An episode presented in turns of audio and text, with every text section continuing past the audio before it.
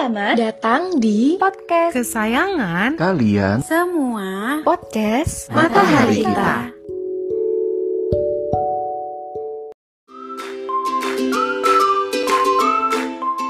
Hola, bonjour, ciao, ohayo gozaimasu, sunflowers. Welcome back to another episode of podcast Matahari Kita. Di podcast kali ini ditemenin sama aku Rafina dan juga Rizka. Hai semuanya, apa kabarnya hari ini? Semoga dalam keadaan sehat ya, baik secara fisik maupun secara mental. Siapa yang kangen dengerin suara aku dan Kak Revina nih di podcast Matahari Kita? Oh. Wah, banyak ya kak ternyata yang kangen sama kita berdua. Oh ya Kak Rizka, gimana kabarnya hari ini? Sehat kah atau lagi sedih atau gimana nih? Alhamdulillah aku sehat, baik secara fisik maupun mental. Bahagia sekali hari ini. Kalau Kak Revina gimana? Kenapa tuh kak? Aku bahagia karena ada hubungannya sih sama topik pembahasan kita kali ini ya. Jadi udah mempersiapkan perkuliahan yang akan dihadapi bentar lagi, jadi aku excited banget. Alhamdulillah aku aman sih kak, walaupun kemarin sempet ya agak sedikit gak aman ya mental saya karena Aduh, saya kenapa tuh? masuk karena saya baru aja masukkan uas nih minggu lalu. Oh, oke. Tapi sekarang, hmm, tapi sekarang udah better sih kak. Oh iya kak, ngomongin soal uas dan kuliah nih tadi. Tema yang kali ini kita mau bawain tuh ada sangkut pautnya sama pendidikan. Ayo coba Sunflowers coba. Aduh, apa tuh? Nanti yang benar aku sama Kariska doain masuk ke surga deh. Amin. Mungkin aku bantuin jawab kali ya, biar aku didoain Boleh, masuk Kak. surga. Amin. Jadi hari ini aku sama Kak Revina mau bahas tentang what happened to education after the pandemic. Jadi nanti seputar regulasi pendidikan yang baru dan kira-kira apa sih yang bisa kita lakukan untuk ikut mensukseskan sistem pendidikan setelah pandemi. Wah, asik banget nih kak pembahasannya. Jadi Sunflowers, what are you waiting for? Go get your snack, sit comfortably, and listen to us till the end. Oke, kita langsung bahas aja.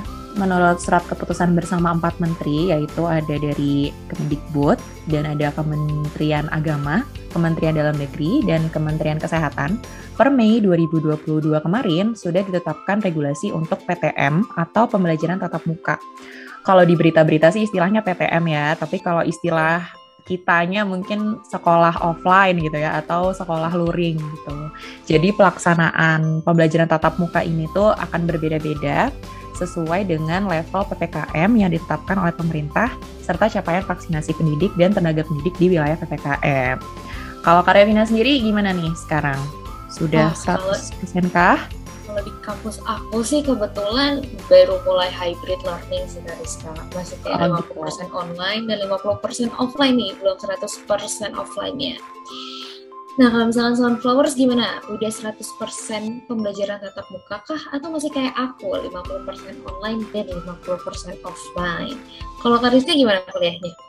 Kalau aku sekarang udah 100% offline, makanya aku bilang tadi aku sangat excited ya untuk menyambut perkuliahan 100% offline ini Yes. akhirnya setelah dua tahun lebih ya kita online dan hybrid.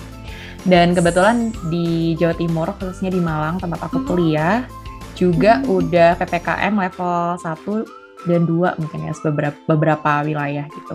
Jadi aman lah ya kak ya. Dan ternyata nih mayoritas daerah di Indonesia itu udah ditetapin sebagai wilayah PPKM level 1 dan level 2. Walaupun masih ada beberapa daerah yang level 3 dan 4. Cuman ya di beberapa tempat aja gitu kayak nyimpil-nyimpil gitu lah. Jadi bisa dikatakan kalau Indonesia ini udah hampir 100% menjalani pembelajaran secara tatap muka atau offline. Wah, berarti udah banyak nih ya yang kayak aku udah 100% menjalani eh, sekolah offline-nya. Kira-kira Sunflowers gimana nih menghadapi pembelajaran tatap muka yang 100% ini? Apakah ada pandangan dan pendapat tertentu gitu ya? Kalau aku pribadi, soalnya kayak yang aku bilang, aku cukup excited ya dengan perkuliahan offline ini. Karena aku kangen banget sama vibes di kelas sebelum pandemi gitu. Dan aku juga orang yang lebih enjoy untuk memahami materi kuliah kalau dijelasin sama dosennya gitu. Rasanya kalau Iya. eye contact sama dosen itu beda gitu feelsnya. Soalnya kalau misalkan online itu ngantuk banget sih kak. Bawaannya ngeliat Bener laptop sih, gitu bener. kan aku setuju banget sama Kariska karena aku lebih suka dijelasin sama dosen secara langsung. Jadi kayak dosen ngasih catatan di papan tulis terus aku catat lebih maksud aja gitu loh. Mm-mm. cuman aku itu orangnya tuh masih parnoan gitu loh kak. Karena ya namanya juga virus gitu kan kita nggak bisa ngeliat gitu. Hmm. walaupun udah vaksin sampai ketiga kalinya tapi kan kita nggak tahu nih siapa yang eh, terjangkit atau enggak gitu kan. Kan nggak Iya, kelihatan sekarang iya gejalanya udah dikit gitu kan tapi ya intinya tetap patuhi protokol kesehatan aja sunflowers di mana pun kamu berada karena nggak cuma buat melindungi diri kita sendiri tapi juga keluarga kita di rumah dan juga orang-orang yang kita temui Iya benar banget kak. Apalagi aku dengar-dengar kasusnya juga nggak stabil kan ya sekarang. Iya. Naik lagi lah, ada yang apalah beritanya. Tapi itu topik pembahasan yang berbeda ya. Karena kalau kita bahas itu juga bisa dua jam mungkin podcastnya. iya panjang guys Iya, kita balik lagi ke topik kita. Eh, aku pengen mengulik sedikit sih, karena kan mungkin kalau aku excited banget nih. Tapi sebenarnya kalau mayoritas pelajar dan siswa di Indonesia sendiri itu siap gak sih dengan pembelajaran tatap muka atau offline ini? Menurut Kak Revina gimana? Kalau menurut aku sih sebenarnya siap-siap aja sih kak. Cuman ya gitu harus ada beberapa penyesuaian yang harus dilakuin gitu kan. Secara kita online tuh dua tahunan gitu loh teman-teman. Iya, Jadi iya. yang biasanya kita dengerin dosen sambil tiduran atau sambil makan gitu. Aduh, Aduh terungkap nih, terungkap nih. Kak. Iya makanya. Aduh, maaf ya ibu bapak dosen. Nah, hal itu harus disesuaikan gitu loh sama uh, suasana di kelas offline kita. Karena kita nggak bisa yang namanya tiduran atau makan di kelas. Bisa disuruh keluar kelas kita yang ada nantinya. Bener banget. Aku juga ngerasain sih kak rasa-rasa. Maksudnya kayak momen-momen waktu kelas online tapi kita malah ke mana gitu kan misalnya. Aduh maaf banget nih bapak ibu dosen ya. Tapi ternyata tuh nggak cuman kita kak yang ngerasain kayak gitu. Bahkan nggak Oh, cuman ya? di Indonesia aja dari yang aku baca di negeri yang jauh di sana yaitu di US gitu ya Wah, itu Iya, US bahkan- juga. Iya bener banget. Jadi ada sebuah riset di US dari Edwick yang menyatakan bahwa terjadi penurunan angka pendaftaran awal siswa baru. Jadi di tahun ajaran baru itu angka pendaftaran siswanya itu tuh menurun kak. Bisa dibayangin gak sih di US aja itu masih ada nih orang-orang kayak kita gitu. Itu itu sangat mengejutkan sih eh, pastinya ya untuk masyarakat. Bahkan untuk kita aja itu hal yang mengejutkan gitu. Karena kalau angka pendaftaran sekolahnya menurun, bisa jadi anak-anak itu akan terlambat kan mengikuti tahun ajaran Iya. baru. Atau ya mungkin bisa sih kalau mereka punya sistem pembelajaran online gitu ya, atau kelas-kelas online gitu bisa diikutin. Tapi kalau untuk kelas offline-nya sendiri itu, itu tadi ada penurunan angka pendaftaran dan mereka eh, menunjukkan bahwa belum siap untuk kembali ke sekolah. mungkin harus ada yang disiapin lebih ekstra gitu ya kayak Iya, kayak bener misalnya nyiapin mental gitu kan. Iya secara tuh kita dua tahun kuliah atau uh, sekolah ini ketemu teman-teman tuh secara online gitu dosennya online teman-temannya online jadi kayak semacam formalitas aja gitu loh jadi kalau kita ketemu langsung harus nyiapin mental yang lebih kuat lagi harus approach lagi, harus kenalan lagi dan sebagainya. Apalagi buat kepribadian aku yang introvert ya kak ya, nggak bakal nge-approach orang se- sebelum orang itu nge-approach aku. Hah, udah deh, kayaknya masa perkenalan kuliah bakal bisa sebulan deh buat aku.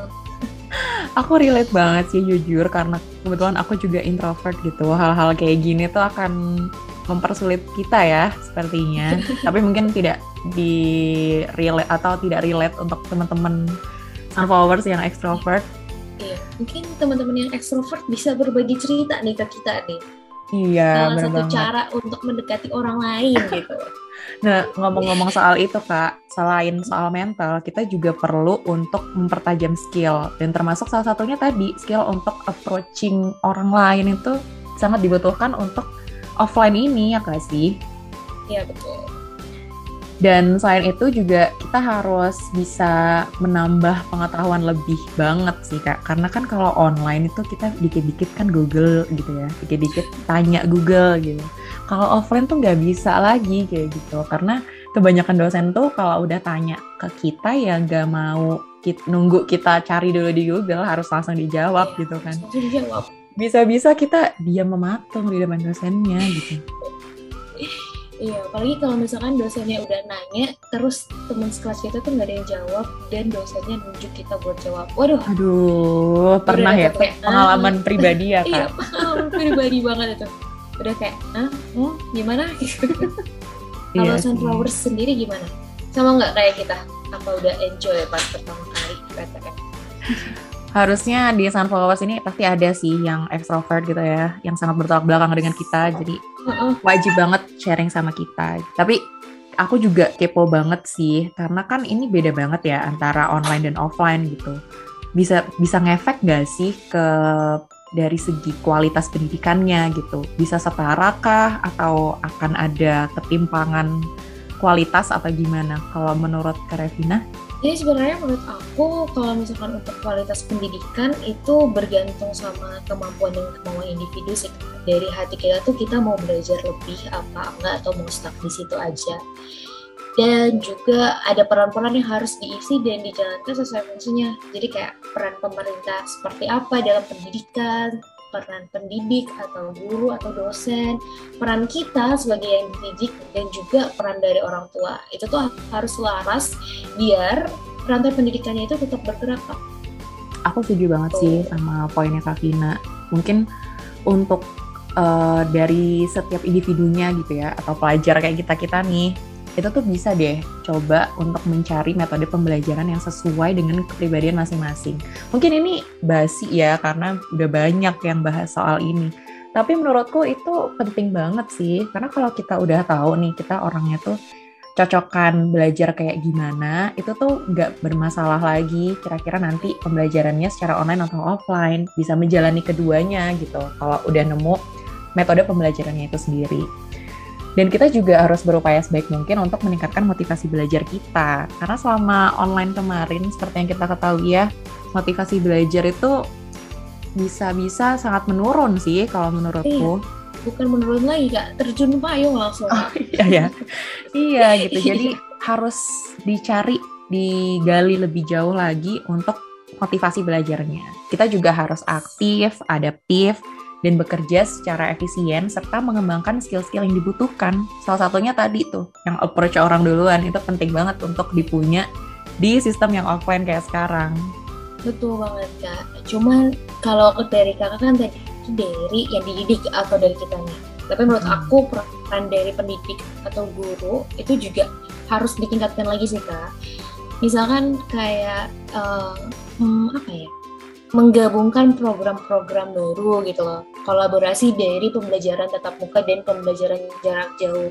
Kayak kemarin pas PJJ itu kan dosen-dosen sering membuat itu ya, games, quiz gitu kan Iya bener-bener. biar suasananya tuh lebih asik gitu loh dan kitanya juga nggak ngantuk gitu pas pembelajaran di kelas dan lebih gampang masuk ke otak kalau menurut aku salah satu cara yang gitu juga mungkin itu bisa diadaptasi oleh guru atau dosen gitu. Jadi kayak di kelas tiba-tiba ngadain games atau quiz dari Kahoot misalkan kayak gitu kan. Dan juga bisa buat menghidupkan menghidupkan suasana kelas pas pembelajaran tatap muka. Atau dari pemerintahnya mungkin bisa membuat regulasi yang baru yang lebih mantap lagi dari yang sebelumnya. Mungkin gitu kali ya Kak. Iya sih, aku juga setuju. Mungkin emang nggak bisa serta-merta mengubah sistem pendidikan gitu. Pasti butuh proses untuk itu. Tapi kalau ada apa ya variasi yang baru nih hasil kolaborasi kayak gini tuh pasti bakal seru banget sih kelasnya. Dan selain itu kak, ada juga peran yang sangat penting yaitu peran dari orang tua dan masyarakat. Di mana kita kan setiap harinya ya sama orang tua kita gitu dan ada di masyarakat. Jadi support dari mereka itu sangat penting sih untuk mensukseskan sistem pendidikan pasca pandemi ini, baik itu secara mental maupun finansial. Dan orang tua dan masyarakat juga sebaiknya bisa ikut beradaptasi ya dengan perubahan sistem pendidikan yang ada. Jadi nggak cuman kita sebagai yang dididik aja gitu.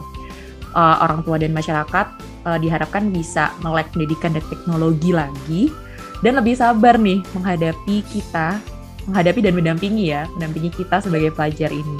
Betul banget kak, karena pas kemarin online itu aku ngalamin banget sih orang tua aku harus mengeluarkan uh, apa ya mental yang lebih kuat lagi, yang lebih sabar lagi menghadapi aku dan adik-adik aku untuk kuliah online atau kelas online.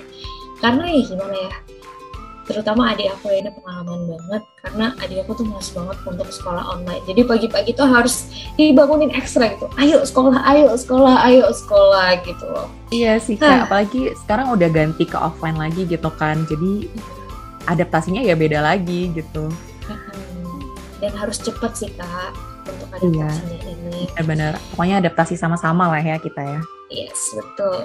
Wah, nama juga ya Kariska ternyata kita ngebahas tentang what happened to education after the pandemic. Semoga apa yang aku dan Kariska sampaikan tadi bisa memberikan manfaat yang banyak bagi Sunflowers ya. Amin. Dan mohon maaf kalau ada kesalahan dari aku dan Karevina. Terima kasih untuk Sunflowers yang sudah setia untuk mendengarkan setiap episode podcast dari Matahari kita. Sampai bertemu di podcast berikutnya. Dadah. Dadah.